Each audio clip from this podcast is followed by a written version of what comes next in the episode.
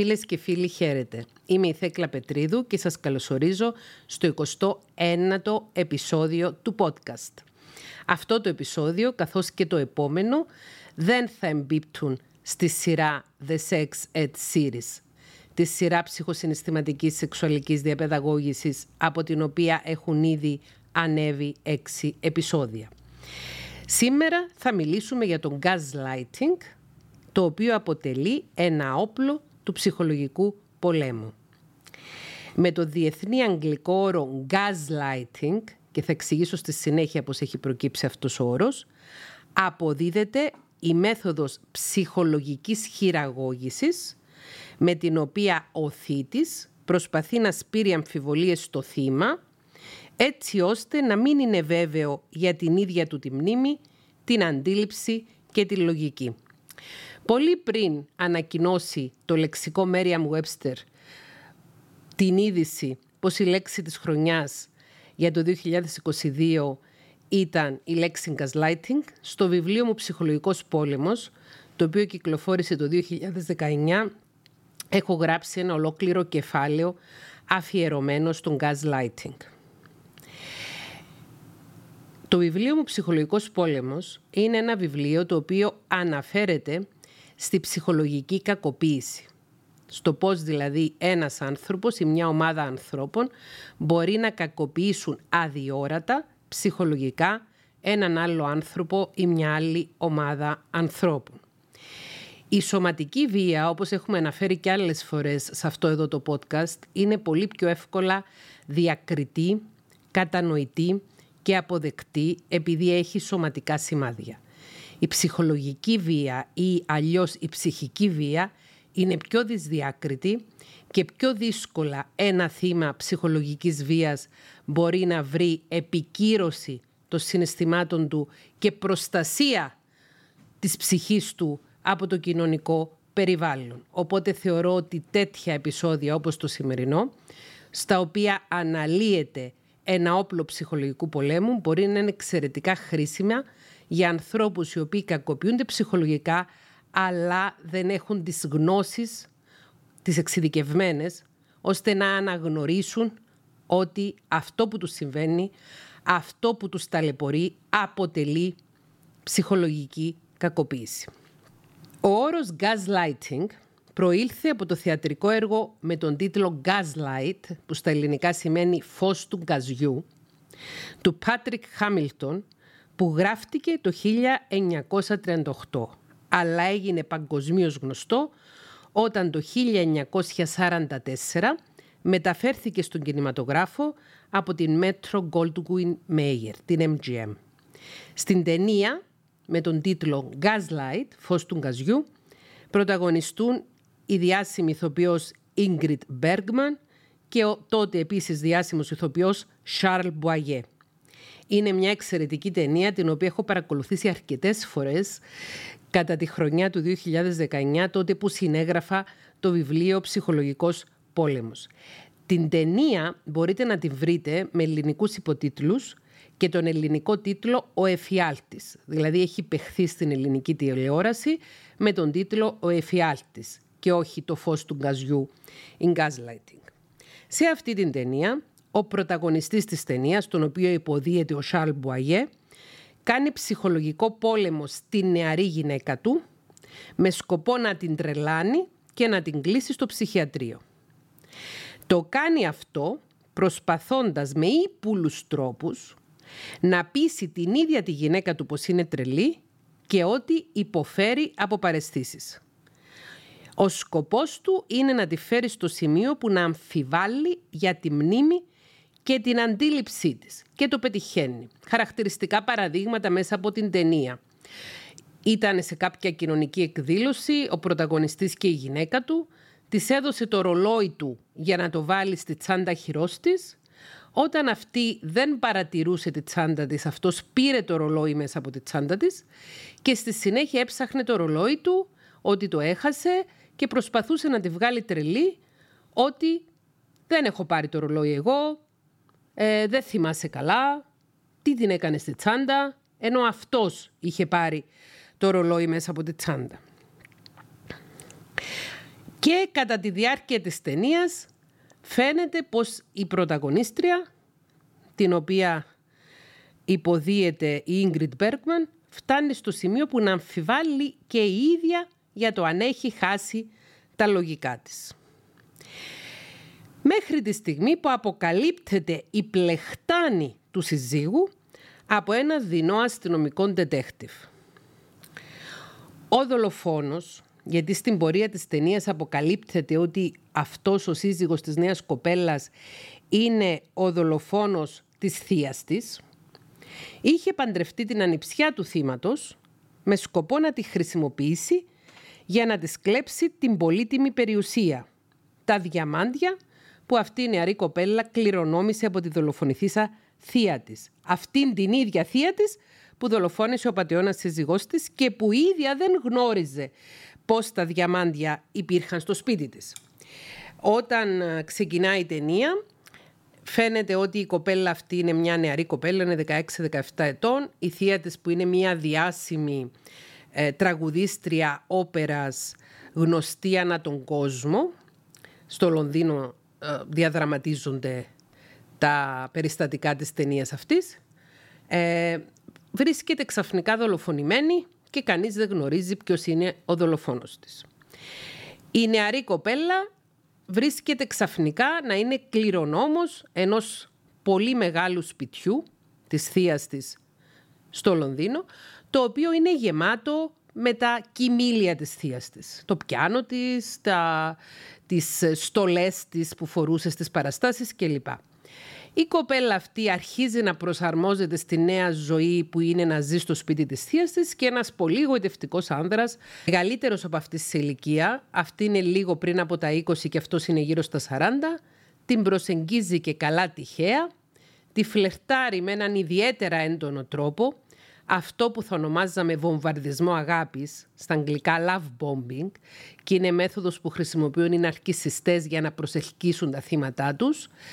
Την ανεβάζει στους 7 ουρανούς, η κοπέλα στην αρχή δεν είναι σε διάθεση να φλερτάρει, αυτός καταφέρνει και την απογειώνει και πολύ γρήγορα παντρεύονται και εγκαθίστανται μαζί στο σπίτι της θείας στο Λονδίνο. Από τις πρώτες ημέρες που είναι στο σπίτι, αυτός της λέει επειδή δεν θέλω να στενοχωριέσαι και να βλέπεις τα αντικείμενα της θείας σου καθημερινά και να σου θυμίζουν το θάνατό της, προτείνω τα προσωπικά της αντικείμενα να τα μετακινήσουμε στο πατάρι. Το σπίτι είχε ισόγειο, πρώτο όροφο και πατάρι και να ταμπουρώσουμε το, το πατάρι, δηλαδή να το κλείσουμε ώστε να μην μπορούμε να μπαίνουμε μέσα στο πατάρι, ούτως ώστε να κλείσεις μέσα στη μνήμη σου βαθιά τη θεία σου και να μην στενοχωριέσαι όταν θυμάσαι ότι η θεία σου έχει δολοφονηθεί και δεν γνωρίζουμε για ποιος είναι ο δολοφόνος.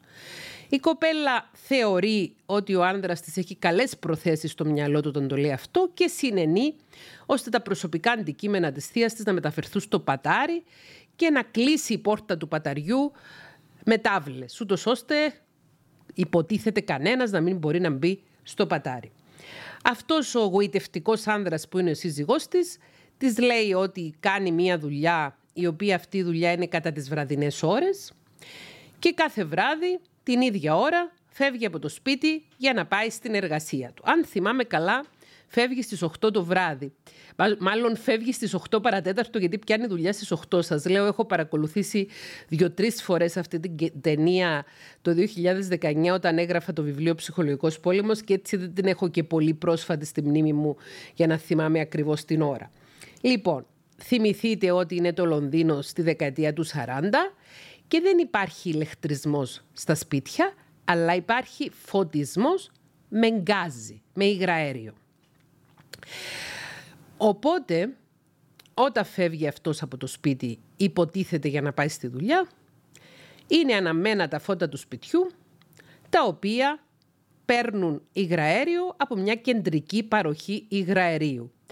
Ε, έκανα κι εγώ ένα φεγγάρι, όχι στο Λονδίνο, στο Μάντσεστερ και τα περισσότερα σπίτια και το σπίτι στο οποίο διέμενα είχαν κεντρική παροχή υγραερίου. Φυσικά πριν 25 χρόνια η κεντρική παροχή υγραερίου στα σπίτια ήταν για να χρησιμοποιείτε το υγραέριο στην κεντρική θέρμανση και υπήρχε κανονικός ηλεκτρισμός για τα φώτα.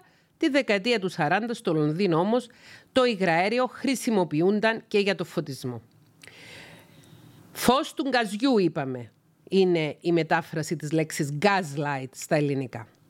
Οπότε αυτός ο τύπος που υποτίθεται πήγαινε στη δουλειά δεν πήγαινε στη δουλειά. Έκανε μερικούς άσκοπους γύρους στη γειτονιά και μετά πήγαινε από πίσω από το σπίτι και σκαρφάλωνε διαμέσου της στέγης διπλανών σπιτιών στη στέγη του δικού του σπιτιού και από ένα ανοιχτό παράθυρο έμπαινε στη σοφίτα όπου άναβε τα φώτα ούτως ώστε όλο το βράδυ να ψάχνει μέσα στα αντικείμενα της γυναίκας που δολοφόνησε και το οποία υποτίθεται έβαλε να τα φυλάξουν στο πατάρι για να μην στενοχωριέται η νεαρή κοπέλα να τα βλέπει, ψάχνοντας να βρει κάποια διαμάντια που φημολογούνταν ότι είχε στην κατοχή της η δολοφονηθήσα που της τα είχε κάνει δώρο ένας αυτοκράτορας. Επειδή η παροχή του γκαζιού στο σπίτι ήταν κεντρική, όταν αυτός άναβε τη σειρά των φώτων που ήταν για τη σοφίτα, μειώνονταν αισθητά το φως στα υπόλοιπα φώτα του σπιτιού. Άρα η κοπέλα αυτή παρατηρούσε ότι κάθε βράδυ, ένα τέταρτο, 15 περίπου λεπτά μετά που έφευγε ο άνδρας της από το σπίτι, άρχισαν να τρεμοσβήνουν τα φώτα του γκαζιού. Το ανέφερε στον άντρα της και της έλεγε πρέπει να είναι η ιδέα σου. Πρέπει να μην θυμάσαι καλά. Πρέπει να μην καταλαβαίνεις καλά. Οπότε κάποιες βραδιές προσφέρθηκε να παραμείνει στο σπίτι και να μην πάει στη δουλειά, ούτως ώστε να δει μαζί με τη σύζυγό του τι συμβαίνει και τρεμοπαίζουν τα φώτα. Φυσικά όμως επειδή αυτός ήταν στο σπίτι και δεν είχε πάει κρυφά να μπει στο πατάρι και να ανάψει τη σειρά φώτων που ήταν στο πατάρι, δεν τρεμόσβηναν τα φώτα και έτσι η γυναίκα άρχισε να αμφιβάλλει για τη λογική της, να αμφιβάλλει για τη μνήμη της και να αμφιβάλλει για την κρίση της. Gaslighting είναι ο όρος της ψυχολογικής χειραγώγησης η οποία επιτυγχάνεται μέσω της παραποίησης της πραγματικότητας. Με σκοπό να επιτύχει ο θήτης, αυτός που επιτελεί το ψυχολογικό πόλεμο, να χειραγωγήσει το θύμα αυτόν ή αυτήν που δέχεται το ψυχολογικό πόλεμο. Ευτυχώς η ταινία έχει καλό τέλος, happy ending, γιατί ένας δεινός αστυνομικός detective αποκαλύπτει την πλεχτάνη του δολοφόνου συζύγου ο οποίος είχε παντρευτεί την ανεψιά του θύματός του με μόνο σκοπό να τη χρησιμοποιήσει για να κλέψει την πολύτιμη περιουσία της θείας της. Εκείνα τα διαμάντια τα οποία ούτε η ίδια δεν γνώριζε ότι υπήρχαν αυτά τα διαμάντια. Και φαίνεται πως ο δολοφόνος είχε κάποια σχέση και με το θύμα της δολοφονίας, την οποία αυτή τη σχέση δεν τη γνώριζε η θεία της. Φανταστείτε γιατί μεγάλη απάτη μιλάμε, γιατί μεγάλη κοροϊδία μιλάμε και για το πόσο αυτή η ταινία όπως και το μόνιμο θεατρικό εντυπώθηκαν στη μνήμη των ανθρώπων και μέσα από την pop κουλτούρα καταλήξαμε να έχουμε αυτό τον όρο ψυχολογικού πολέμου που ονομάζεται gaslighting. Η pop κουλτούρα παίζει ρόλο στις ορολογίες που χρησιμοποιούμε. Και επειδή στην εποχή μας η pop κουλτούρα είναι παγκοσμιοποιημένη, ένα αγγλικό θεατρικό έργο, το οποίο έγινε παγκοσμίως γνωστό μέσα από μια χολιγουντιανή παραγωγή, μας έδωσε αυτό τον όρο. Το gaslighting είναι μια πράξη ψυχικής βίας κατά την οποία ο θήτης, όταν έχουμε ψυχική βία, όπως και όταν έχουμε σωματική βία, έχουμε τον θήτη, το πρόσωπο που προκαλεί τη βία και το θύμα, το πρόσωπο που δέχεται τη βία. Το gaslighting λοιπόν είναι μια πράξη ψυχικής βίας κατά την οποία ο θήτης έχει στόχο να υποβαθμίσει την εμπιστοσύνη του θύματος στον εαυτό του. Έχει στόχο να το βγάλει τρελό και να το κάνει να πιστέψει πως είναι τρελό. Η προσπάθεια του θήτη αποσκοπεί στο να φτάσει το θύμα του σε σημείο που να μην εμπιστεύεται τις αισθήσεις του. Να μην εμπιστεύεται την ακοή του, να μην εμπιστεύεται την όραση του, να μην εμπιστεύεται την αντίληψη του και την κρίση του. Προσπαθεί να το τρελάνει. Και το βασικό κίνητρο κάθε θήτη ψυχολογικού πολέμου και ιδιαίτερα όταν χρησιμοποιεί το όπλο του gaslighting είναι να ελέγχει το μυαλό του θύματός του. Ο στόχος του θήτη είναι το θύμα να αρχίσει να βλέπει τον κόσμο εντός εισαγωγικών μέσα από τα μάτια του θήτη και να μην κριτικάρει ούτε το θήτη, ούτε τις πράξεις του θήτη, ούτε τη δυναμική ανισορροπία της όποιας σχέσης τους. Γιατί η γυναίκα αυτή είχε μία σχέση με μεγάλη ανισορροπία με το σύζυγό της, η γυναίκα αυτή στην ταινία και στο θεατρικό. Εκείνη ήταν που είχε την περιουσία, εκείνη ήταν που είχε το σπίτι στο οποίο διέμεναν, εκείνη ήταν που προσέφερε τη διατροφή τους, τη διαμονή τους και ούτω καθεξής και παρόλο που αυτή ήταν εκείνη η οποία προσέφερε τα υλικά αγαθά για να είναι δυνατή η ύπαρξη και η διαβίωση του ζευγαριού, βρισκόταν σε πολύ μειονεκτικότερη θέση από τον άνδρα της, ο οποίος την κορόιδευε και την έβγαζε και τρελή. Δηλαδή, ενώ θα περίμενε κανείς ότι αν κάποιος προσφέρει περισσότερα στη σχέση θα δέχεται τουλάχιστον ίσο σεβασμό, αυτή προσέφερε περισσότερα στη σχέση και παρόλα αυτά δεχόταν υποτίμηση, κοροϊδία και εξαπάτηση. Όταν δέχεσαι gaslighting, αυτός που σου κάνει gaslighting θέλει να σε κάνει να πιστέψεις πως είσαι τρελός και ανεπαρκής. Και αυτό μπορεί να γίνει με διάφορες τεχνικές. Χειριστικότητα, συνεχή και επιμελή ψεύδη και εξαπάτηση. Τι σημαίνει ο όρος χειριστικότητα ή χειραγώγηση; Χειριστικότητα σημαίνει να προσπαθείς να κάνεις τον άλλο του χεριού σου. Χειραγώγηση. Να τον πιάσεις από το χέρι και να τον κάνεις ό,τι θέλεις.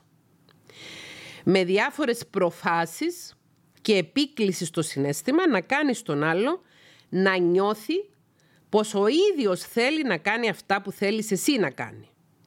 Αυτά που του υποβάλλεις και όχι αυτά που πραγματικά θέλει. Ένα απλό παράδειγμα χειριστικότητας είναι η χειριστικότητα των παιδιών, η οποία χειριστικότητα στα παιδιά είναι απολύτως φυσιολογική με βάση το αναπτυξιακό του στάδιο. Μπορεί ένα παιδάκι να θέλει να κάνει κάτι ο γονιός του γι' αυτό και όταν ο γονιός δεν κάνει αυτό που θέλει, δεν του δίνει το αντικείμενο που θέλει, να χρησιμοποιεί άλλα μέσα. Να κλαίει και να κάνει επίκληση στο συνέστημα κλαίγοντας.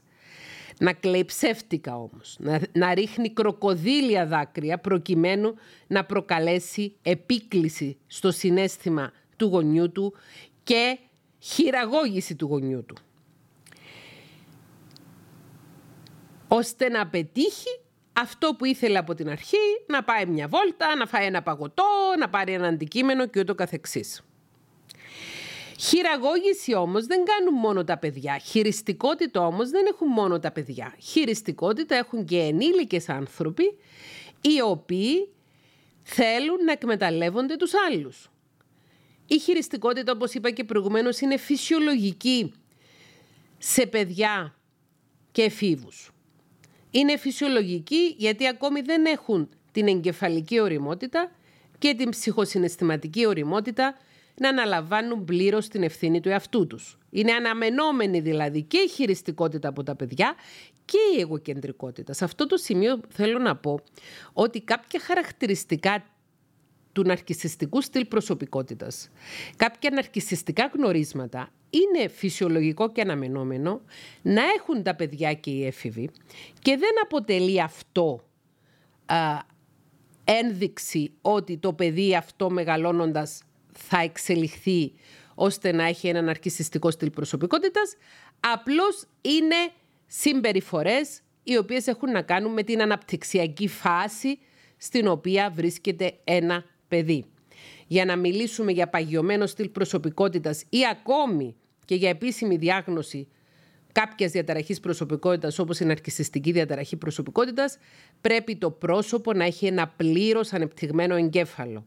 Εάν είναι κορίτσι, να έχει περάσει τα 26 χρόνια της ηλικίας και αν είναι αγόρι να έχει περάσει τα 28 χρόνια της ηλικίας, γιατί πρόσφατες μελέτες των νευροεπιστημόνων δείχνουν ότι ο ανθρώπινος εγκέφαλος συνεχίζει να εξελίσσεται δομικά μέχρι και τα 26 περίπου χρόνια για τα κορίτσια και τα 28 περίπου χρόνια για τα αγόρια. Άρα η χειριστικότητα, εγωκεντρικές συμπεριφορές, ναρκισιστικά ξεσπάσματα θεωρούνται φυσιολογικά φαινόμενα όταν συμβαίνουν σποραδικά σε παιδιά και εφήβους που ακόμη δεν έχουν ολοκληρώσει την εγκεφαλική τους ανάπτυξη γιατί αν δεν είναι πλήρως ανεπτυγμένος ο εγκέφαλος, εάν δεν έχουν φυτρώσει εντός εισαγωγικών πλήρως η πρόσθυμη το οποίο λοβεί το σημείο του εγκεφάλου στο οποίο εδράζεται η κρίση, η διάκριση και η λογική, πολλές φορές τα παιδιά και οι έφηβοι μπορεί να λειτουργούν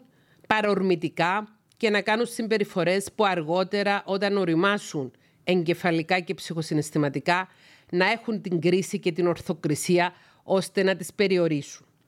Η χειριστικότητα όταν συμβαίνει σε έναν ενήλικα, έναν άνθρωπο ο οποίος έχει ολοκληρώσει την εγκεφαλική του ανάπτυξη, αν είναι θήλη είναι άνω των 26 ετών, αν είναι άρεν είναι άνω των 28 ετών, τότε εμπίπτει στα πλαίσια του ψυχολογικού πολέμου. Και το όπλο του ψυχολογικού πολέμου που ονομάζεται gaslighting, στόχο έχει να χειραγωγήσει τους άλλους ανθρώπους. Και στην ουσία, μέσω της χρήσης του gaslighting, σπάζει το ηθικό του θύματός σου, εάν είσαι θήτης, και μετά με σπασμένο ηθικό και γεμάτο αμφιβολίες για τον εαυτό του, το θύμα σου μπορεί εύκολα να χειραγωγηθεί από εσένα. Μπορείς ουσιαστικά να το κάνεις ό,τι θέλεις. Gaslighting λοιπόν είναι κάποιος ή κάποιοι να προσπαθεί ή να προσπαθούν να σε τρελάνουν. Και πώς μπορεί να καταλάβει ένας άνθρωπος εάν έχει δεχθεί gaslighting ή αν δέχεται συνεχόμενα gaslighting. Στο σημείο αυτό θα σας διαβάσω ένα απόσπασμα από το βιβλίο μου «Ψυχολογικός πόλεμος» και το τέταρτο κεφάλαιο, το οποίο έχει τίτλο «Gaslighting». Μήπως είμαι τρελός, μήπως είμαι τρελή. Θέκλα, δεν αντέχω άλλο. Μήπως είμαι τρελή. Η Ευγενία μπήκε στο γραφείο Φουριόζα. Επίτηδες έκλεινε κάθε φορά το πρώτο ραντεβού του πρωινού, ώστε να μην χρειάζεται να περιμένεις την αναμονή πριν από το ραντεβού μας. «Καλημέρα. Θέλεις καφέ» Κόνιο καλύτερα. Κόνιο. Ναι, κόνιο δεν είπε ο Σοκράτης όταν τον τρέλαναν. Εγώ μόνο καφέ και τσάι προσφέρω. Κάνε μου καφέ και κάνε και για σένα, επειδή σήμερα έχεις να ακούσεις πολλά. Στα βιβλία μου αναφέρω περιστατικά από το γραφείο, από την εποχή του γραφείου, εννοείται έχοντας πάρει τη συγκατάθεση των ανθρώπων και αλλοιώνοντας τα στοιχεία τους για διατήρηση της α, ιδιωτικότητας τους. Και της έκανα τον καφέ και έφτιαξα και για μένα. Και γύρισα όσο πιο γρήγορα μπορούσα στο γραφείο. Η Ευγενία ήταν μία από τις θεραπευόμενες μου που μου έμοιαζε πολύ στο χαρακτήρα. Ήταν εκρηκτική και ανυπόμονη και δεν ήθελα να την κάνω να περιμένει. Η μάνα μου θέκλα, η μάνα μου θα με τρελάνει. Τι έγινε πάλι; Η Ευγενία πήρε την απόφαση να χωρίσει και η μάνα της έγινε a woman on a mission. Μια γυναίκα ταγμένη σε μια αποστολή να την πείσει να μην χωρίσει. Πρώτα είχε έρθει να με δει η μάνα της. Όπως είπε, ανησυχούσε για την κόρη της, η οποία, όπως είπε, είχε πάθει κάποιο σοβαρό ψυχολογικό πρόβλημα και τρελάθηκε και αποφάσισε να χωρίσει τον άνδρα της, τον οποίο αυτή η ίδια ευγενία τον επέλεξε και τον παντρεύτηκε πριν από 15 χρόνια. Μέσα από την αφήγηση της μάνας, κατάλαβα πως η κόρη χρειαζόταν ψυχολογική στήριξη από εμένα και όχι η μάνα στήριξη για να αποτρέψει το διαζύγιο της κόρης της. Έτσι ζήτησα από τη μάνα να έρθει η κόρη.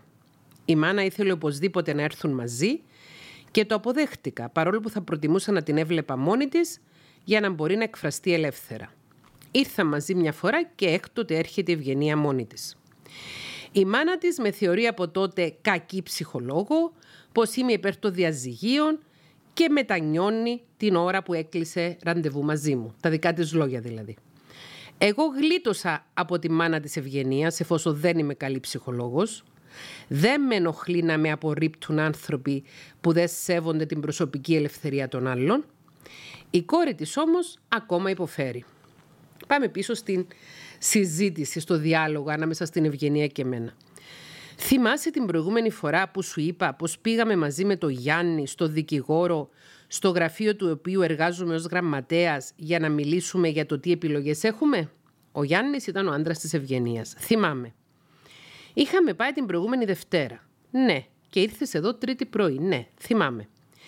Την τρίτη το απόγευμα λοιπόν κατέβηκε η μάνα μου στο σπίτι μου και μαζί με το Γιάννη άρχισαν να μου φωνάζουν και να με απειλούν.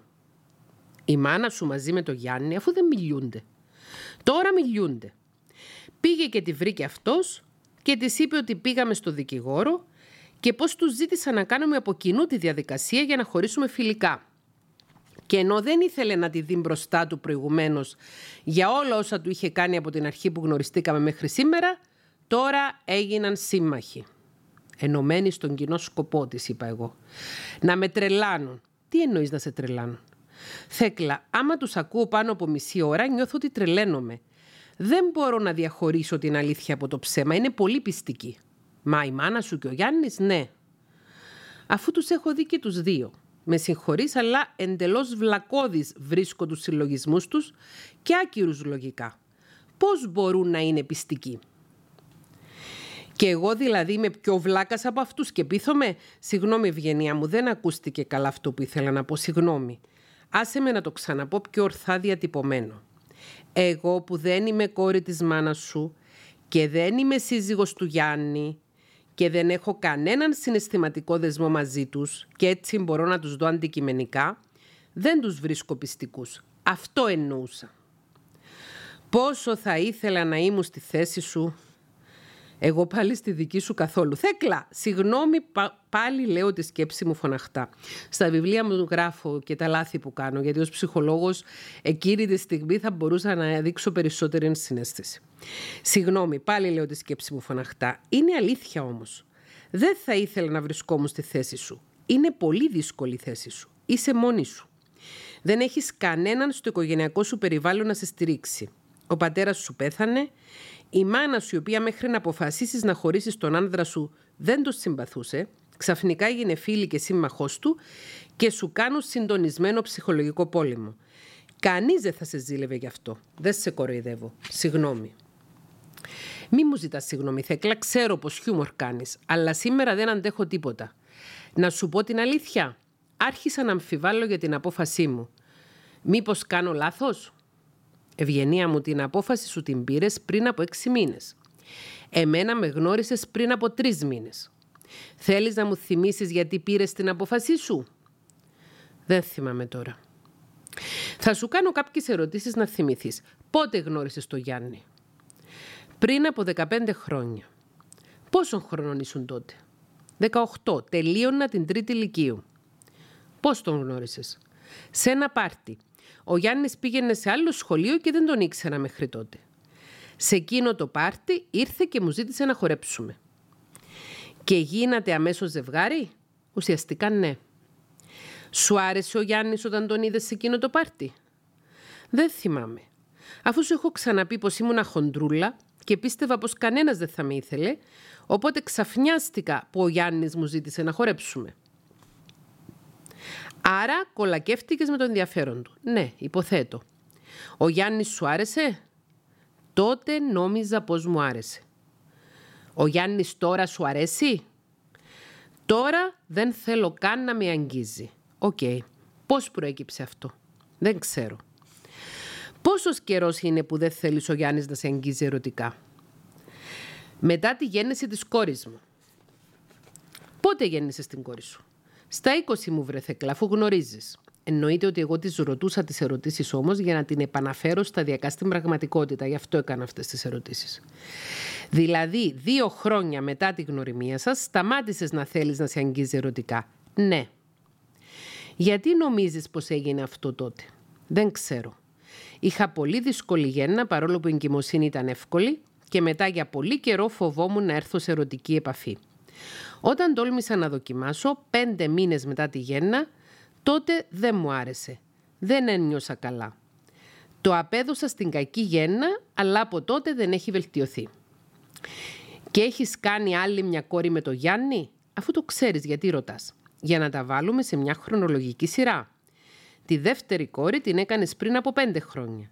Δηλαδή οχτώ χρόνια μετά την πρώτη κόρη, από τότε που άρχισες να μην θέλεις το Γιάννη ερωτικά. Πώς την έκανες; Τι εννοείς πώς την έκανα; Με το γνωστό τρόπο.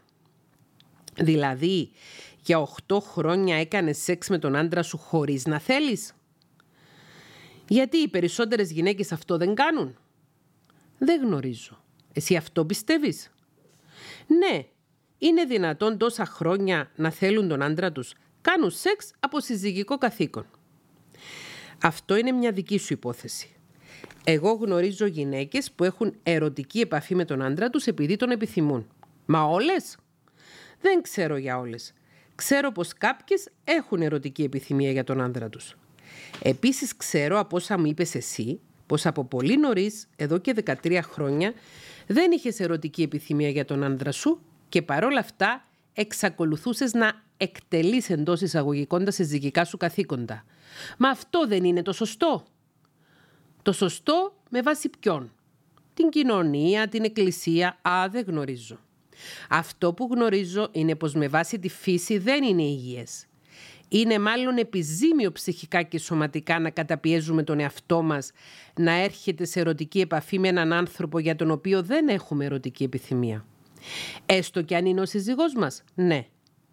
Μα δεν είμαστε υποχρεωμένες να κάνουμε σεξ με τον άντρα μας όσο είμαστε υποχρεωμένες να παραμένουμε παντρεμένες με τον άντρα μας, όταν πλέον δεν το θέλουμε. Δηλαδή, στο ερώτημα, μα δεν είμαστε υποχρεωμένες να κάνουμε σεξ με τον άντρα μας, της απάντησα, είμαστε τόσο υποχρεωμένες να κάνουμε σεξ με τον άντρα μας, όσο είμαστε υποχρεωμένες να παραμένουμε παντρεμένες με τον άντρα μας, όταν πλέον δεν το θέλουμε.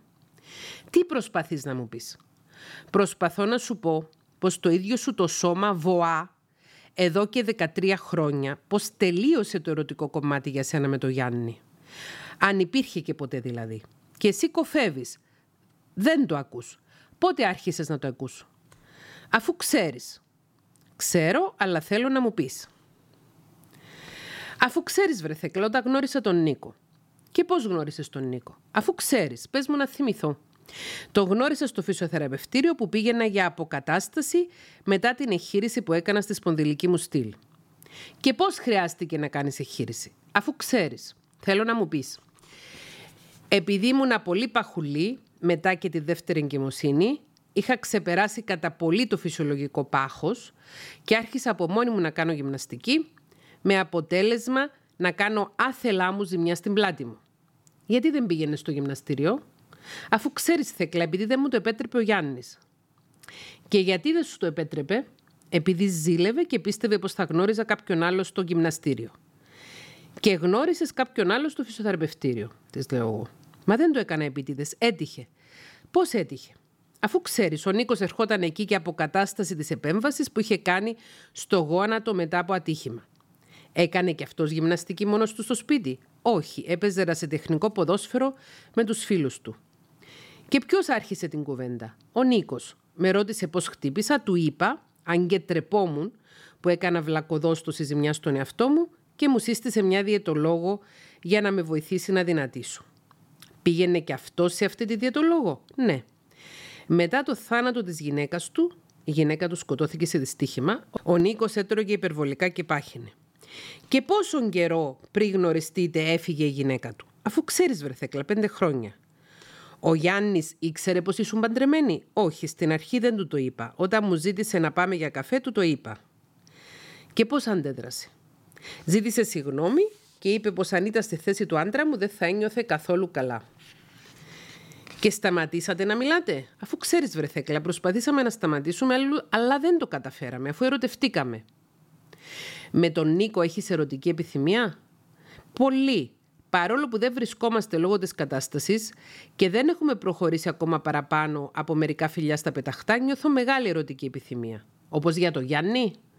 Μα σου είπα, δεν νιώθω καθόλου ερωτική επιθυμία για το Γιάννη. Επειδή γνώρισες τον Νίκο; Τι λες βρε Θέκλα; Τον Νίκο το γνώρισα πριν από 8 μήνες. Το Γιάννη δεν το θέλω εδώ και 13 χρόνια. Ο Νίκος ήταν η αφορμή ή η αιτία για να πάρεις την απόφαση να χωρίσεις το Γιάννη; Τι εννοείς; Αφορμή είναι κάτι που ξυπνά μέσα μας, κάτι που ήδη υπάρχει. Αιτία είναι αυτό που το προκαλεί. Δεν κατάλαβα. Τον άντρα σου γιατί θέλεις να το χωρίσεις; Επειδή δεν το θέλω ερωτικά και δεν είμαι ευτυχισμένη μαζί του. Δεν το θέλεις ερωτικά επειδή γνώρισες τον Νίκο; Όχι. Δεν το θέλω ερωτικά εδώ και τόσα χρόνια. Απλώς το ότι γνώρισα τον Νίκο ήταν, α, τώρα κατάλαβα, ήταν η αφορμή να συνειδητοποιήσω πως δεν ήθελα καθόλου το Γιάννη τόσα χρόνια. Ο Νίκος είναι η αφορμή. Εντάξει. Η γνωριμία με τον Νίκο ήταν η αφορμή για να συνειδητοποιήσεις πως εδώ και πολλά χρόνια δεν ήθελες ερωτικά τον άντρα σου και πως δεν είσαι ευτυχισμένη μαζί του. Ναι. Η μάνα σου και ο Γιάννης τι σου λένε αυτές τις μέρες; Μου λένε πως επειδή γνώρισα άλλο, ξετρελάθηκα και θέλω να χαλάσω το σπίτι μου και την οικογένειά μου για χάρη του. Ξέρουν για τον Νίκο, όχι, αλλά υποψιάζονται. Η μεγάλη μου κόρη μου είπε πως τους άκουσε να λένε πως θα βάλουν detective να μάθουν αν έχω φίλο. Η μάνα σου και ο άντρας σου θα βάλουν detective να σε παρακολουθεί, ναι. Και η τρελής εσύ, τι εννοείς; Λες πως προσπαθούν να σε βγάλουν τρελή. Συμπεριφορά τρελού κατά τη γνώμη μου, παρόλο που η λέξη τρελός είναι αδόκιμη, τη χρησιμοποιώ εδώ επειδή τη χρησιμοποίησε η Ευγενία.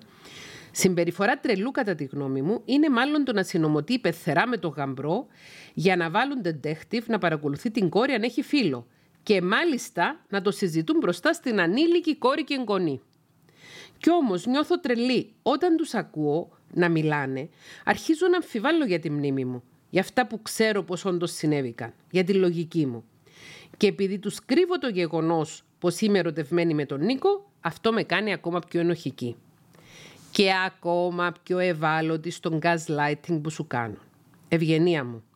Θέλουν να σε κάνουν να νιώσεις και να πιστέψεις πως είσαι τρελή, ούτως ώστε να σε χειραγωγήσουν. Να σε πείσουν να κάνεις αυτό που εκείνοι θέλουν για τη δική σου ζωή. Να αλλάξεις την απόφαση σου να χωρίσεις. Αυτός άλλωστε ήταν και ο σκοπός της μάνας σου όταν ήρθε εδώ, τον οποίο δήλωσε ξεκάθαρα στην κοινή συνάντηση που κάναμε οι τρεις μας. Είπε επιλέξει. Το παιδί μου τρελάθηκε, δεν το αναγνωρίζω, είναι λάθος να χωρίσει, θέλω να την πείσεις να αλλάξει γνώμη για να μην καταστρέψει τη ζωή της. Και αν καταστρέψω τη ζωή μου, μένοντας σε ένα γάμο νεκρό με το Γιάννη υποτασσόμενη στη μάνα σου και τις απαιτήσεις της.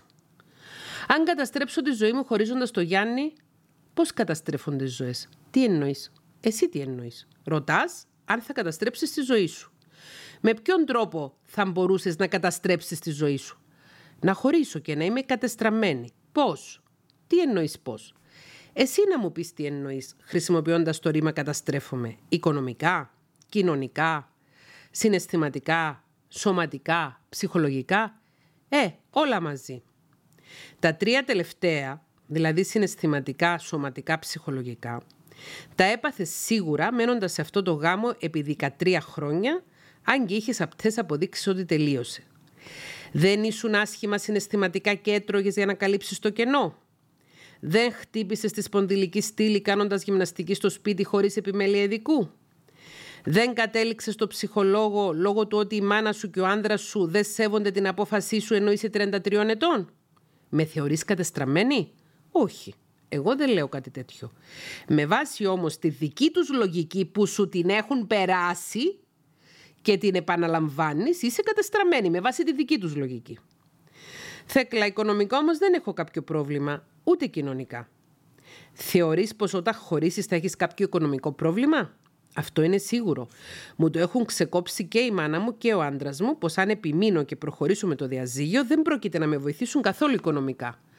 Όπως γνωρίζεις, εργάζομαι part-time, δηλαδή είχε μια εργασία α, μισές ώρες την, την ημέρα και παίρνω μόνο 400 ευρώ το μήνα. Αν χωρίσω, αυτά δεν θα φτάνουν ούτε για τα βασικά με δυο κορίτσια στις ηλικίες που είναι τα δικά μου.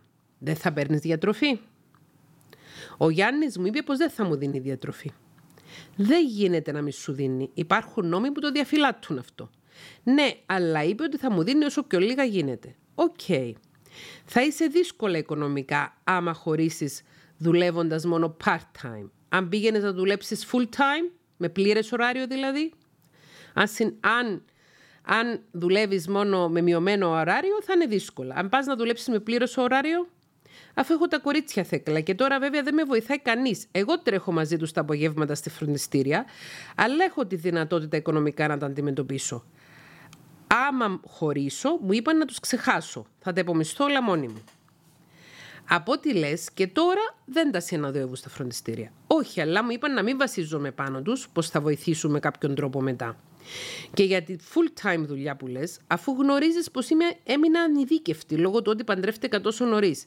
Δεν έχω καταφέρει να σπουδάσω. Πάντα ήθελα να γίνω δικηγόρος και τώρα είμαι απλό γραμματέας δικηγόρου. Αν έστεινα πόδι τότε που τελείωνα το σχολείο και μου απαγόρευσε η μάνα μου να δώσω εισαγωγικές εξετάσεις για τα ελληνικά πανεπιστήμια, γιατί σου τα απαγόρευσε; Επειδή θεωρούσε πως αν πήγαινα στην Αθήνα ή στη Θεσσαλονίκη στην Κομωτινή να σπουδάσω θα καταστρεφόμουν. Συναισθηματικά, ψυχολογικά, σωματικά και οικονομικά. Με κοροϊδεύεις, όχι εσένα Ευγενία μου, το σκεπτικό της μάνας σου. Και τότε που εσύ ήθελες ό,τι πιο φυσιολογικό, να πας να σπουδάσεις, εκείνη σε απέτρεψε, σου το απαγόρευσε, επειδή όπως έλεγε θα καταστρεφώσουν.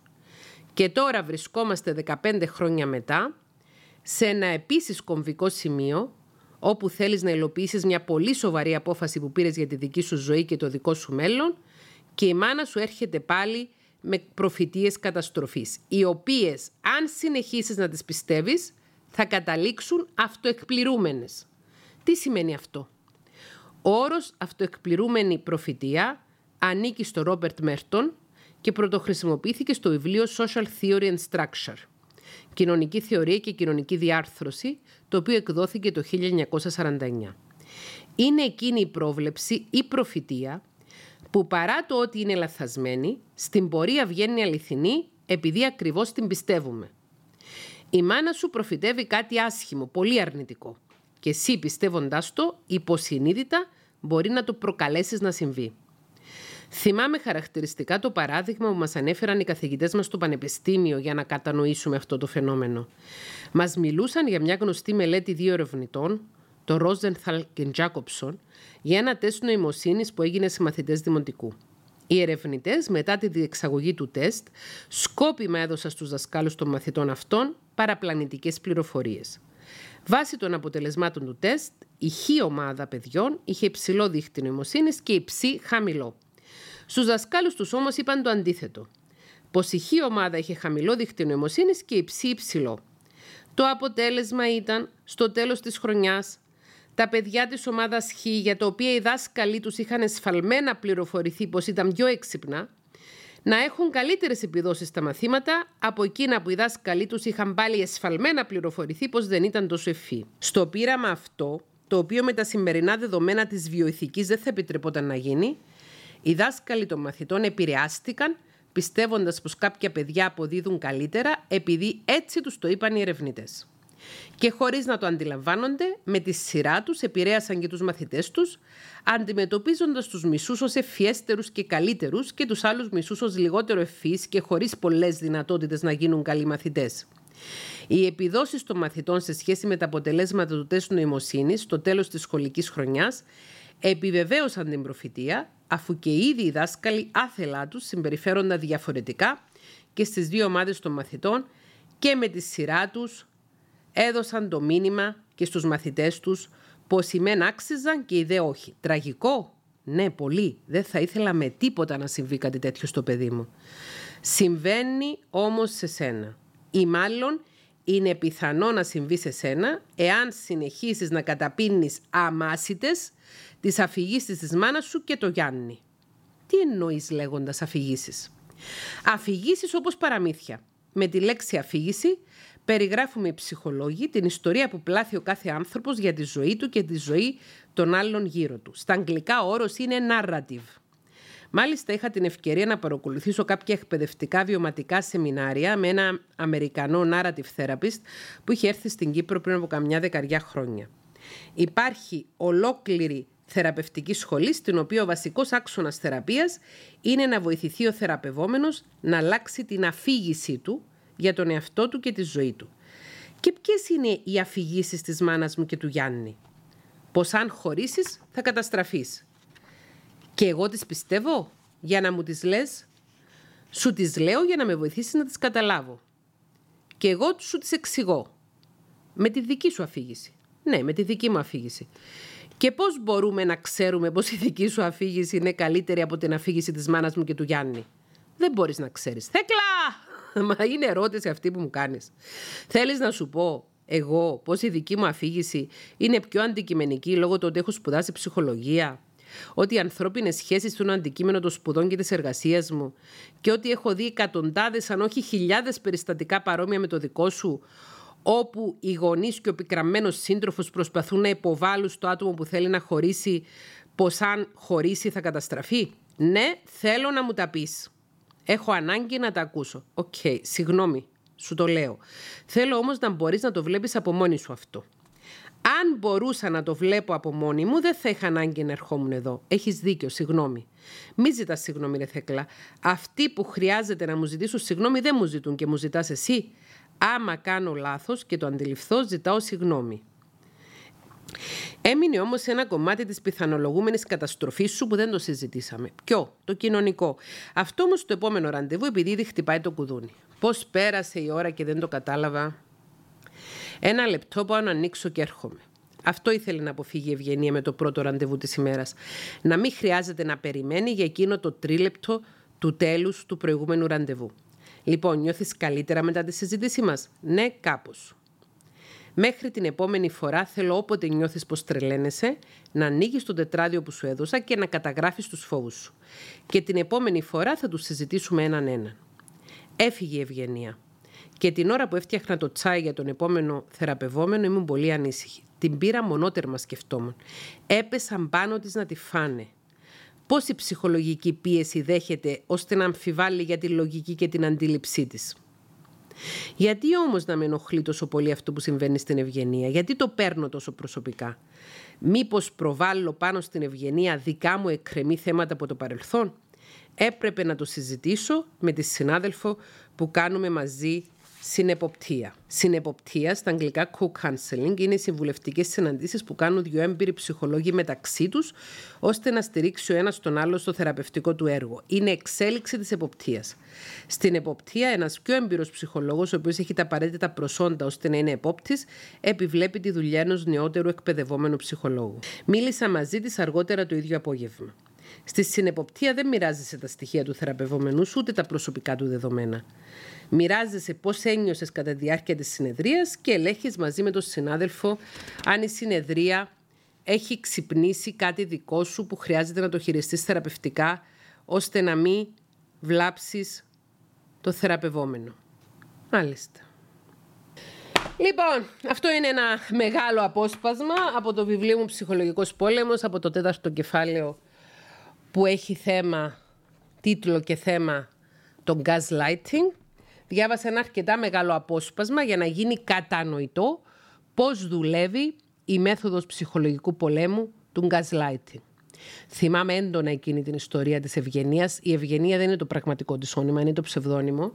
Επειδή μπορεί να σας έχει εξαφθεί η περιέργεια και να ανησυχήσατε για την Ευγενία, η αλήθεια είναι ότι η Ευγενία κατάφερε να χωρίσει από το γάμο της κατάφερε να σταθεί στα πόδια της, κατάφερε να αναλάβει την ευθύνη του εαυτού της και να μην υποκύπτει στη χειραγώγηση που της έκαναν μέσω ψεμάτων και μέσω επικρίσεων και μέσω αρνητικών προφητιών ο πρώην σύζυγός της και η μητέρα της, την οποία ονόμαζε πρώην μητέρα της. Έλεγε ο πρώην άνδρας μου και η πρώην μητέρα μου, έτσι μου τους έλεγε στις συναντήσεις μας. Η σχέση της με τον Νίκο δεν ευδοκίμησε ε, και παρόλα αυτά δεν μετάνιωσε για το γεγονός ότι τελείωσε το γάμο της, γιατί όντως ο γάμος της τελείωσε επειδή ήταν ένας ατέριαστος γάμος, ο οποίος από πολύ νωρίς είχε γίνει ένας νεκρός γάμος, μέσα στον οποίο ταλαιπωρούνταν ιδιαίτερα η κοπέλα αυτή.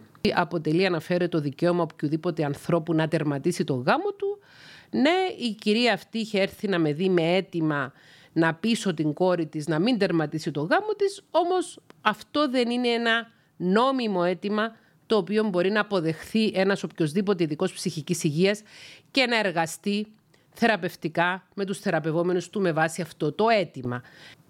Και οπωσδήποτε σε καμία περίπτωση δεν υπάρχει ε, οποιαδήποτε υποχρέωση, ηθική υποχρέωση και διοντολογική υποχρέωση, ούτως ώστε να δίνουμε πληροφορίες για άλλους ανθρώπους και την προσωπική τους ζωή ή να συνενούμε οι ψυχολόγοι και οι ειδικοί ψυχικής υγείας στο να γίνεται ψυχολογικός πόλεμος από ένα μέλος της οικογένειας σε άλλο.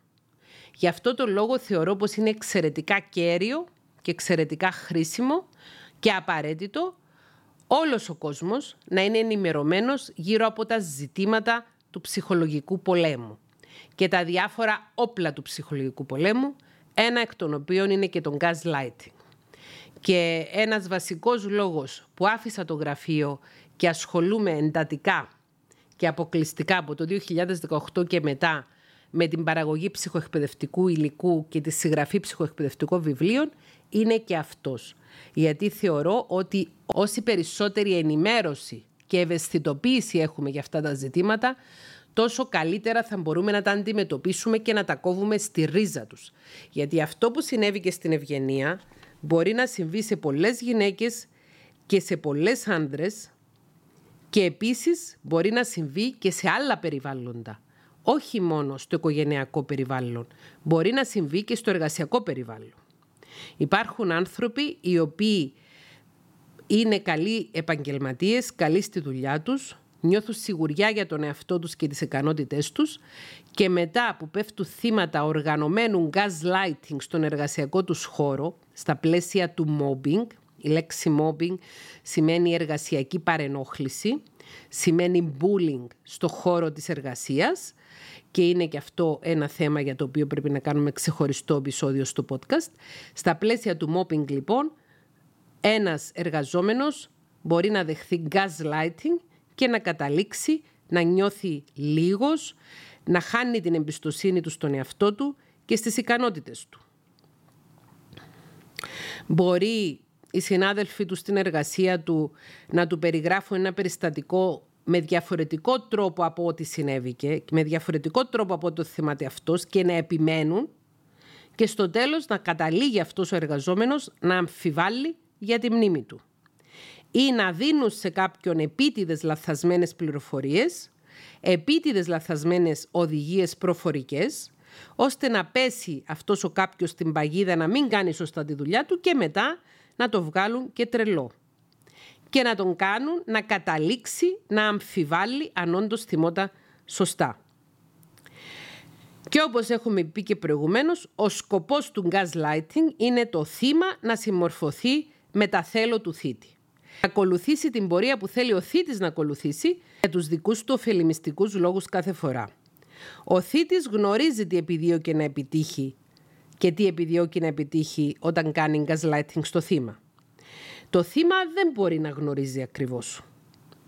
Αυτό όμως που φαίνεται ξεκάθαρα όταν δεχόμαστε gaslighting είναι ότι δεν πρέπει να εμπιστευόμαστε τους ανθρώπους που μας κάνουν να αμφιβάλλουμε για τη μνήμη μας, για την αντίληψη μας και για τη λογική μας. Και μια οδηγία που έχω να σας δώσω για τον εργασιακό χώρο είναι να απαιτείτε γραπτές οδηγίες μέσω email, ώστε να είστε καλυμμένοι κάθε φορά που ένας προϊστάμενος σας αναθέτει κάτι ή σας προωθεί κάτι. Οι προφορικές οδηγίες δεν μπορούν να είναι τεκμηριωμένες ώστε μετά να ανατρέξει σε αυτές. Γι' αυτό καλύτερα μέσω ηλεκτρονικής αλληλογραφίας, μέσω email, να ζητάτε να γίνεται η ανάθεση των οδηγιών. Αν δηλαδή στην εργασία σας σας αναθέσουν να κάνετε ένα project και εκ των υστέρων έρθουν και σας πούν ότι «Μα εγώ δεν σου ζήτησα να κάνεις αυτό, εγώ σου ζήτησα κάτι άλλο, αλλά εσύ δεν έχεις τρόπο να το αποδείξεις επειδή είναι προφορικά που σου το είπε», να ζητήσεις την επόμενη φορά να στέλνετε γραπτός η οδηγία. Και αν έρχεται να σου δώσει ένας συνάδελφος ή ένας προϊστάμενος προφορική οδηγία, να του λέτε σε παρακαλώ πολύ, στείλε μου το μέσο email, γιατί τρολάρετε τους και λίγο. Όπως έχουμε δει, δεν είναι καλή μνήμη μου, ούτως ώστε άμα ξεχάσω τι μου είπες, να διαβάζω το email και να το θυμηθώ. Είναι ένας τρόπος αυτός για να κρατήσετε μακριά τους ανθρώπους οι οποίοι παίζουν με το μυαλό σας όλες οι επικοινωνίες και όλες οι οδηγίες και αναθέσεις εργασιών να γίνονται μέσω ηλεκτρονικής αλληλογραφίας. Μπορείτε να πείτε, όπως είπα και προηγουμένως, σε παρακαλώ στείλε μου το γραπτός για να μην έχουμε παρεξήγηση τι ακριβώς μου ζητάς. Πρέπει να είμαστε ιδιαίτερα προσεκτικοί όταν δεχόμαστε gaslighting γιατί πρόκειται για ένα πολύ ύπουλο όπλο ψυχολογικού πολέμου, το οποίο μπορεί σιγά σιγά και χωρίς να το πάρουμε είδηση, να υποσκάψει την αυτοεκτίμησή μας, να μας προκαλέσει ψυχικό τραύμα βάθη και να μας καταστήσει ανίκανους να διαχειριστούμε πράγματα που πριν παίζαμε στα δάχτυλα. Είτε πράγματα στην εργασία μας, είτε πράγματα στην προσωπική μας ζωή. Επίσης πρέπει να έχουμε υπόψη μας ότι όταν μας κάνουν gaslighting και εμείς πάμε να διαμαρτυρηθούμε, θα συνεχίσουμε περισσότερο gaslighting λέγοντας μας ότι είσαι υπερευαίσθητος. Πω πω, είσαι υπερευαίσθητος. Όπο, τι είναι αυτά που λες; Α, εγώ δεν σκέφτηκα έτσι. Να το έχετε υπόψη σας ότι μία άμυνα του gaslighter, αυτού ο οποίος κάνει την παραποίηση της πραγματικότητας με σκοπό τη χειραγώγηση του θύματος, να αποκαλέσει το θύμα υπερευαίσθητο για να αποσύσει από πάνω του την ευθύνη των πράξεών του. Όπως είπαμε, τον gaslighting μπορεί να συμβεί στην οικογένεια, όπως τη μητέρα της Ευγενίας, η οποία προσπαθούσε να τη βγάλει τρελή, σε συνεργασία με τον γαμπρό της και όντως είναι πολύ ενδιαφέρον ότι ενώ πριν αποφασίσει η κόρη της να χωρίσει, η μάνα δεν το χώνευε το γαμπρό. Μετά που αποφάσισε να χωρίσει, συντάχτηκε με το γαμπρό. Και εδώ βλέπετε και η, η χειριστικότητα που έχουν οι κακοποιητές. Ότι θα μετέλθουν όλα τα μέσα προκειμένου να γίνει ο σκοπός τους. Δηλαδή ακόμη και ανθρώπους που δεν συμπαθούν ή ανθρώπους που απέριπτα στο παρελθόν να τους φέρουν ως συνεργάτες τους και προτεργάτες τους κατά τη διάρκεια της πολεμικής προς το θύμα τους. Σε αυτό το σημείο θέλω να μιλήσω για ένα άλλο πλαίσιο στο οποίο συμβαίνει τον gaslighting και είναι εξαιρετικά επικίνδυνο. Τον gaslighting και την ενδοοικογενειακή βία, τη σωματική ενδοοικογενειακή βία. Αν και τον gaslighting δεν συναντιέται μόνο σε συντροφικές σχέσεις, όπως είπαμε μπορεί να συναντηθεί και σε οικογενειακές σχέσεις, μπορεί να συναντηθεί και σε εργασιακές σχέσεις. Με βάση τις έρευνες που έχουμε, το gaslighting είναι κοινή πρακτική εκεί όπου ασκείται ενδοοικογενειακή βία και μάλιστα το gaslighting χρησιμεύει ώστε να πισθούν οι γυναίκες να αναζητήσουν βοήθεια ή να αποτραπούν από το να αναζητήσουν βοήθεια. Υπάρχει μία έρευνα της τηλεφωνικής γραμμής για την ενδοοικογενειακή βία των Ηνωμένων Πολιτειών Αμερικής η οποία έγινε το 2014. Και τα αποτελέσματα της έρευνας αυτής είναι ενδεικτικά. Η εθνική γραμμή η Εθνική Τηλεφωνική Γραμμή για τη Βία στην Οικογένεια στην Κύπρο είναι το 1440 και στην Ελλάδα είναι το 15900. Με την ευκαιρία αυτή σας υπενθυμίζω τα νούμερα. Στην έρευνα λοιπόν αυτή που έγινε το 2014 από την Αμερικανική τηλεφωνική γραμμή κατά της ενδοοικογενειακής βίας συμμετείχαν 2.500 ενήλικες γυναίκες οι οποίες ήταν επιζήσασες ενδοοικογενειακής βίας. Και σε μια σειρά ερωτήσεων απάντησαν τα ακόλουθα. Στην ερώτηση «Σας έχει αποκαλέσει ο σύντροφος ή ο πρώην σύντροφός σας τρελή ή σας έχει κατηγορήσει ότι τρελαίνεστε» Το 87,5 των γυναικών που συμμετείχαν στην έρευνα απάντησε καταφατικά. Δηλαδή από 2.500 ενήλικες γυναίκες οι οποίες επιβίωσαν από ενδοοικογενειακή βία, γιατί εννοείται ότι αυτές που σκοτώθηκαν σε περιστατικά ενδοοικογενειακής βίας δεν μπορούσαν να συμμετέχουν στην έρευνα. 85,7 από τις 2.500 γυναίκες απάντησαν ότι έχει τύχει ο σύντροφος τους, ο οποίος εξασκούσε τη σωματική βία, να τους αποκαλέσει τρελή ή να τις κατηγορήσει ότι τρελαίνεστε. Στην ερώτηση, πιστεύετε ότι ο σύντροφος σας ή ο πρώην σύντροφος σας έκανε επίτηδες κάποια πράγματα για να σας κάνει να νιώσει ότι τρελαίνεστε, 73,8 των γυναικών απάντησε καταφατικά. Και είναι εξαιρετικά ενδιαφέρον ότι παρόλο που 85,7% ανέφεραν ότι τους κατηγορούσε ο κακοποιητικός σύντροφος ότι είναι τρελές, μόνο το 73,8% πιστεύει ότι το έκανε επίτηδες ο κακοποιητικός σύντροφος.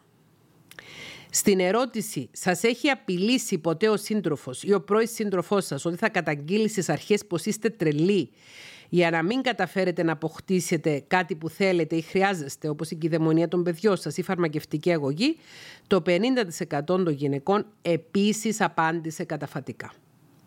Συμπερασματικά, τα τρία τέταρτα των συμμετεχουσών, των γυναικών που συμμετείχαν σε αυτή την έρευνα της τηλεφωνικής γραμμής για την αντιμετώπιση της αντικογενειακής βίας στην Αμερική το 2014, τα τρία τέταρτα από τις 2.500 γυναίκες υπέστησαν gaslighting, δέχθηκαν gaslighting δηλαδή, και περίπου οι μισές το θεώρησαν εμπόδιο στην αναζήτηση της υποστήριξης που χρειαζόντουσαν.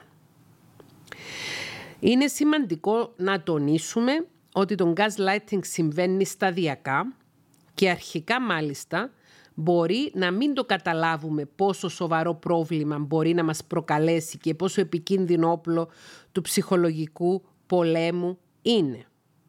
Όμως με το πέρασμα του χρόνου, μία γυναίκα η οποία δέχεται gaslighting μέσα σε μια κακοποιητική σχέση ή ένας εργαζόμενος που δέχεται gaslighting στον εργασιακό του χώρο, αισθάνεται μπερδεμένο αυτό το πρόσωπο, αγχωμένο και νιώθει πως δεν μπορεί να καταλάβει τι γίνεται και δεν μπορεί να κατανοήσει τον εαυτό του.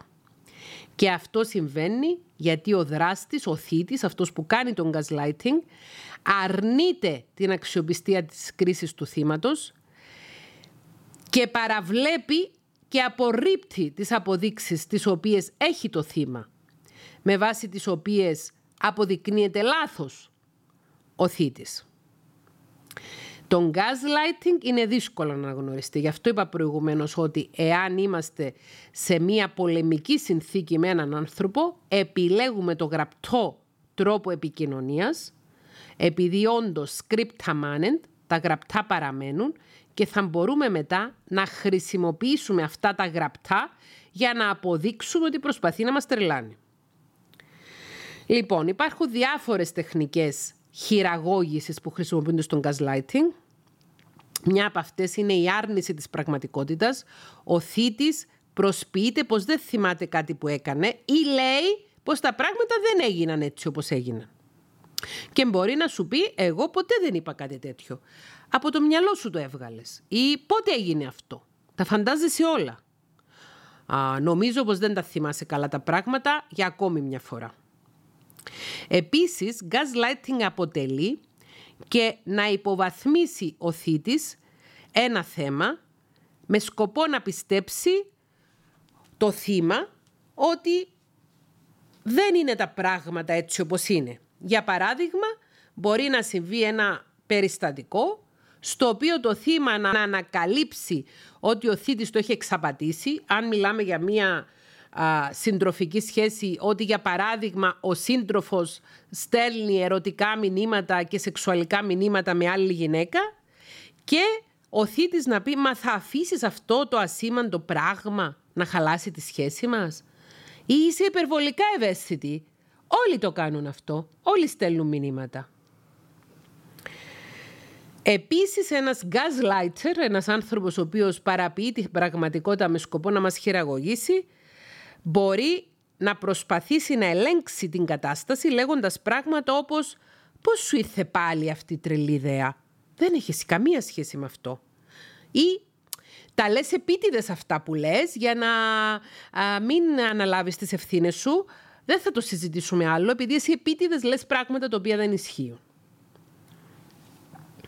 Πρέπει να σημειωθεί ότι για να θεωρηθούν gaslighting τέτοιες συμπεριφορές όπως αυτές που αναφέραμε, για να χαρακτηριστούν gaslighting, θα πρέπει να είναι συμπεριφορές οι οποίες συμβαίνουν συνέχεια και με σταθερότητα και να είναι καθοριστικές για τη σχέση, όχι να συμβούν απλώς μια φορά. Γιατί η αλήθεια είναι ότι σε κάποιο καυγά επάνω μπορεί να διαφωνήσουμε για το αν θυμόμαστε καλά κάτι ή όχι και να έχουμε ε, ακόμη και κάποια χειριστική συμπεριφορά όταν βρεθούμε σε μια δύσκολη θέση.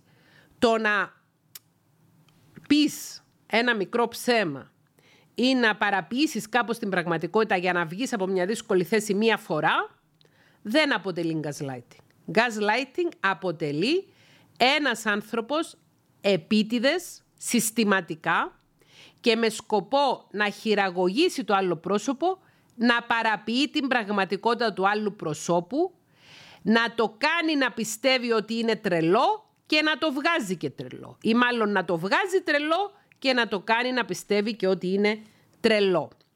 Στα πλαίσια του gaslighting εμπίπτει και η μέθοδος με την οποία κάποιες ναρκισιστικές οικογένειες απομονώνουν ένα μέλος της οικογένειας το οποίο το στιγματίζουν καθιστώντας το από διοπομπαίο τράγο της οικογένειας. Όταν ένα παιδί μιας οικογένειας γίνει ο στόχος των ναρκισιστικών προσωπικότητων που έχουν τα μέλη της υπόλοιπης οικογένειας, τότε χρησιμοποιείται τρελό gaslighting προκειμένου να βγάλουν το μαύρο πρόβατο τρελό και να το κάνουν να πιστέψει κιόλας ότι είναι τρελό. Δηλαδή ο αποδιοπομπαίος τράγος δέχεται φοβερό gaslighting. Επίσης φοβερό gaslighting δέχεται ένας σύζυγος ή μία σύζυγος, ένας σύντροφος ή μία σύντροφος ενός ανθρώπου ο οποίος απατά συστηματικά το τέρι του. Οι άνθρωποι οι οποίοι έχουν αυτό το lifestyle, αυτό τον τρόπο ζωής, να επιλέγουν έναν άνδρα ή μία γυναίκα για να φτιάξουν οικογένεια μαζί του ή μαζί της, αλλά να θεωρούν παράλληλα ότι είναι ηθικά εντάξει και ότι είναι φυσιολογικό να έχουν και παράλληλη εξωσυζυγική ζωή, εξασκούν για χρόνια gaslighting στο τέρι τους, προκειμένου να παραποιήσουν την πραγματικότητα ότι το απατάνε και να το βγάζουν τρελό. Το έχω δει δυστυχώς πολλές φορές να συμβαίνει.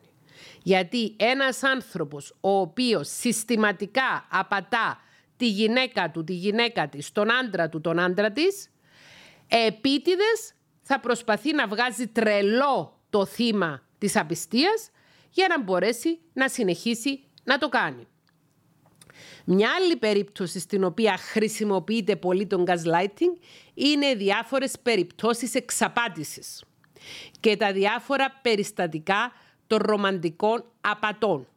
Οι λεγόμενοι con artists, οι απατεώνες των ερωτικών σχέσεων, οι οποίοι στην εποχή του διαδικτύου έχουν και τον τίτλο Catfishes, που σημαίνει άνθρωποι που μπαίνουν επίτηδες στις ιστοσελίδες γνωριμιών ή σε σελίδες κοινωνικών δικτύων και ψάχνουν να βρουν ευάλωτους ανθρώπους ώστε να τους χειραγωγήσουν για να τους αποσπάσουν χρήματα, χρησιμοποιούν την τεχνική του gaslighting επισταμένα και φτάνουν στο σημείο τα θύματα τους να αμφιβάλλουν για τη δική τους κρίση και λογική και να δέχονται και να εκτελούν οδηγίες από ανθρώπους οι οποίοι δεν είναι αυτό που είναι, δεν είναι αυτό που υπόσχονται πως είναι, αλλά το κάνουν προκειμένου να αποσπάσουν χρήματα. Νομίζω ότι είναι καλή ιδέα να κάνουμε ένα επεισόδιο για τους απαταιώνες αγάπης, τους λεγόμενους con artists και τους uh, catfishers, τους απαταιώνες του διαδικτύου. Επίσης εννοείται ότι gaslighting κάνουν και οι λεγόμενοι e-fishers, οι άνθρωποι οι οποίοι πραγματοποιούν ηλεκτρονικές απάτες. Ηλεκτρονικές τραπεζικές απάτες για παράδειγμα, αυτοί ονομάζονται e-fishers, οι οποίοι επίτηδες λένε ψέματα, επίτηδες παραποιούν την πραγματικότητα προκειμένου να χειραγωγήσουν τους άλλους ανθρώπους. Νομίζω πως δεν είναι καθόλου τυχαίο ότι η λέξη της χρονιάς για το λεξικό Merriam Webster ήταν η λέξη gaslighting. Κάλυψα αυτή τη λέξη μετά το 2013 όταν άρχισα να μελετώ επισταμένα το φαινόμενο του mobbing, για το οποίο υπάρχει και ειδικό κεφάλαιο και εκτενής αναφορά στο βιβλίο μου «Ο ψυχολογικός πόλεμος». Όπως είπα και προηγουμένως, θα παραθέσω στις λεπτομέρειες της περιγραφής το link για το πώς μπορεί κάποιος να προμηθευτεί το βιβλίο μου εάν το επιθυμεί. Ελπίζω να ήταν χρήσιμο για εσάς αυτό το επεισόδιο. Εάν υποψιάζεστε ότι έχετε πέσει θύμα gaslighting είτε σε μια ερωτική σχέση, είτε σε ένα γάμο, είτε σε ένα εργασιακό χώρο, είτε στην οικογένεια, αναζητήστε βοήθεια από ειδικό, ο οποίος να είναι εξοικειωμένος με τα όπλα του ψυχολογικού πολέμου, να είναι εξοικειωμένος με την αρκισιστική προσωπικότητα και τον αρκισισμό, να είναι εξοικειωμένος με το ψυχολογική κακοποίηση. Η ειδική ψυχικής υγείας χρειαζόμαστε μεγαλύτερη ευαισθητοποίηση και περισσότερη εξειδίκευση πάνω σε τέτοια ζητήματα. Αν παρακολουθεί αυτό το επεισόδιο κάποιος ψυχολόγος, ψυχίατρος ή ψυχοθεραπευτής, ειδικός ψυχικής υγείας και νιώθει ότι δεν έχει διδαχθεί στο πανεπιστήμιο αυτά τα πράγματα ή κατά τη διάρκεια της εκπαίδευσής του να ψάξει να βρει καινούριο υλικό το οποίο υπάρχει στην εποχή μας, ένα εξαιρετικό βιβλίο το οποίο μπορεί να είναι εξαιρετικά χρήσιμο και για ειδικούς ψυχικής υγείας είναι το βιβλίο της δόκτωρος Ράμαν Ιντερβάσουλα η οποία είναι κλινική ψυχολόγος και καθηγήτρια στο Πανεπιστήμιο Καλιφόρνια του Λος Άντζελες με τον τίτλο «Ξέρεις ποιος είμαι εγώ» το οποίο έχει κυκλοφορήσει πρόσφατα στα ελληνικά από τις εκδόσεις Κάκτος. Στο βιβλίο αυτό παρατίθεται όλη η θεωρία και όλες οι ερευνητικές μελέτες και τα στοιχεία για τον ναρκισισμό ως τρόπος ζωής, για τον ναρκισισμό ως στυλ προσωπικότητας και στο βιβλίο αυτό υπάρχει εκτενής αναφορά στα όπλα του ψυχολογικού πολέμου, ένα εκ των οποίων είναι και το gaslighting. Επίσης, σε αυτό το βιβλίο υπάρχει εκτενής αναφορά και για τη συναισθηματική χειραγώγηση. Ε, θεωρώ πως αυτό το βιβλίο είναι χρήσιμο τόσο για ανθρώπους που δεν είναι ειδικοί ψυχικής υγείας και θέλουν να καταλάβουν καλύτερα τις δυναμικές των σχέσεων τους, αλλά για ειδικούς ψυχικής υγείας αυτό το βιβλίο είναι ένα βιβλίο SOS, απαραίτητο για να τα διαβάσουμε. Σας λέω ειλικρινά ότι μέχρι το 2013 δεν γνώριζα ούτε τον όρο mobbing, ούτε τον όρο gaslighting, ούτε το ότι υπάρχουν τεχνικές ψυχολογικού πολέμου. Η δική μου προσωπική εμπειρία με έσπρωξε, με κινητοποίησε ώστε να διαβάσω και να επιμορφωθώ περισσότερο γύρω από αυτά τα ζητήματα και να γράψω και το δικό μου βιβλίο, τη δική μου συνεισφορά για αυτό το θέμα το οποίο κυκλοφόρησε το 2019 με τον τίτλο «Ψυχολογικός πόλεμος». Όσοι έχουμε σπουδάσει ψυχολογία και εκπαιδευτεί σε ψυχοθεραπευτικές μεθόδους μέχρι πριν 10-15 χρόνια δεν υπήρχε αυτό το υλικό. Πρόκειται για καινούριο υλικό, το οποίο είναι must υλικό, hot υλικό, απαραίτητο υλικό, γιατί όλο και περισσότεροι άνθρωποι στις μέρες μας στρέφονται προς ειδικούς ψυχικής υγείας για να πάρουν βοήθεια σε ζητήματα τα οποία έχουν να κάνουν με ψυχολογική κακοποίηση, με αδιόρατη ψυχολογική κακοποίηση, με ψυχολογικό πόλεμο. Ε, οπότε η γνώμη μου είναι οι συνάδελφοι που ενδιαφέρονται να είναι ε, ενημερωμένοι για την τελευταία λέξη της επιστήμης να διαβάσουν τη σχετική βιβλιογραφία και το καταλληλότερο βιβλίο για να ξεκινήσει κάποιος να μπαίνει στο νόημα είναι το βιβλίο της δόκτωρος Ράμανη Διρβάσουλα το οποίο κυκλοφορεί από τις εκδόσεις Κάκτος με τον τίτλο «Ξέρεις ποιος είμαι εγώ» Πώς να διατηρήσετε σώα σφρένα σε έναν κόσμο γεμάτο αρχισισμό, τοξικότητα και αγένεια. Είναι ένα βιβλίο γραμμένο με απλό τρόπο ώστε να μπορεί να το κατανοήσει ένας αναγνώστης που δεν είναι ειδικός ψυχικής υγείας.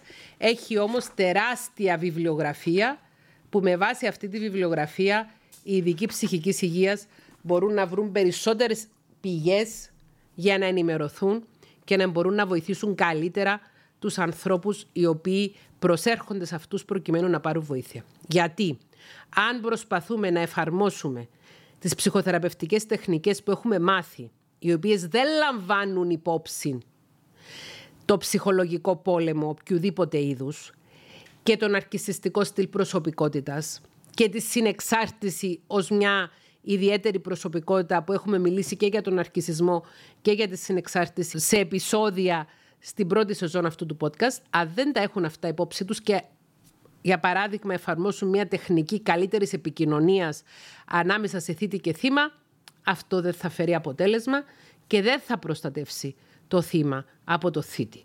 Πιστεύω ότι οι ειδικοί ψυχικής υγείας φέρουμε ευθύνη ούτως ώστε να είμαστε συνήγοροι των θυμάτων ψυχικής κακοποίησης και να αποκτήσουμε περισσότερες γνώσεις, περισσότερα εργαλεία για να μπορούμε να βοηθήσουμε τους ανθρώπους οι οποίοι χρειάζονται όντως ψυχική ενδυνάμωση από ειδικούς ψυχικής υγείας για να μπορούν να αντιμετωπίσουν το ψυχολογικό πόλεμο που δέχονται, αλλά και να αναρρώσουν από το ψυχικό τραυματισμό που τους προκαλεί ο ψυχολογικός πόλεμος που δέχονται.